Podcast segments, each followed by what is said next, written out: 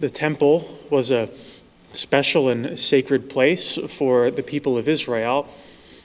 Throughout the scriptures, the temple signifies the meeting place of heaven and earth. It was where the human and the divine um, interacted.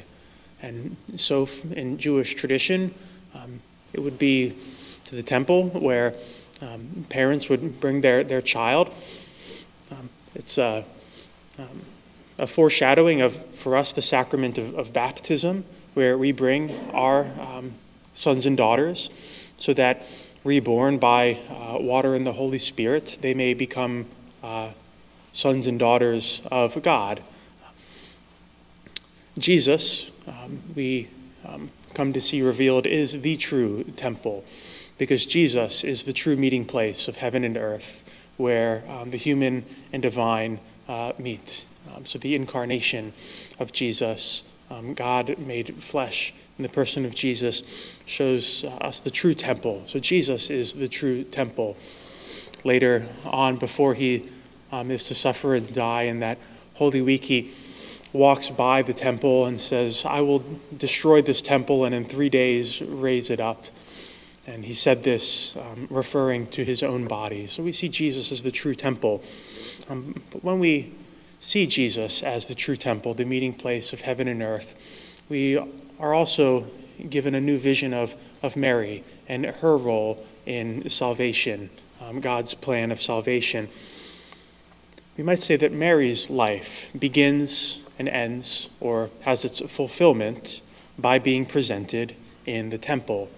We have this tradition of Mary being um, presented in the temple by um, her, her parents, Anna and Joachim. Um, while this isn't attributed in Scripture, it's certainly something to be assumed because this is um, simply part of the, uh, the rhythms of every Jewish life. She begins her life by being presented in the temple, um, but by the end of her life, um, she is also presented in the temple in a different way. Mary's life begins by being presented in an earthly temple, one built of stones. But we also have uh, this beautiful um, dogma of Mary's glorious assumption. And so that um, in the fulfillment of her life, the assumption is simply Mary being presented once again uh, to God, to Jesus, her son, the true temple, um, but Mary being presented in a heavenly temple. And so we see that Mary's life is a movement from her being presented in an earthly temple built of stones to her being presented in her glorious assumption in a heavenly temple built of living stones.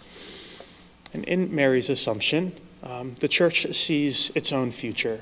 And so, in looking upon Mary, who um, is the, both the mother and member of the church, uh, she's both the model of our discipleship and the very form of the church. By looking upon Mary, we see our own um, calling and destiny as well. We come into the world through baptism, the beginning of the spiritual life. Um, we're presented to God, becoming uh, sons and daughters. Um, but we're also looking forward to uh, the grace that Mary received already in her glorious assumption. Um, she's the first disciple to enjoy what awaits all of us in the kingdom of God. And so, looking upon Mary, who was presented to God both on earth and in heaven, we see our calling and destiny to see our own lives as being a living sacrifice presented to God Most High um, in the way that we live, uh, the way that we um, love and treat others and worship here on earth. Um, but we also see the destiny that awaits us all, which is to be presented um, to God eternally, um, being built up, as we already are, being built up um, into a new and living temple built of heavenly, um, built of living stones. And so we see the destiny that awaits all of us.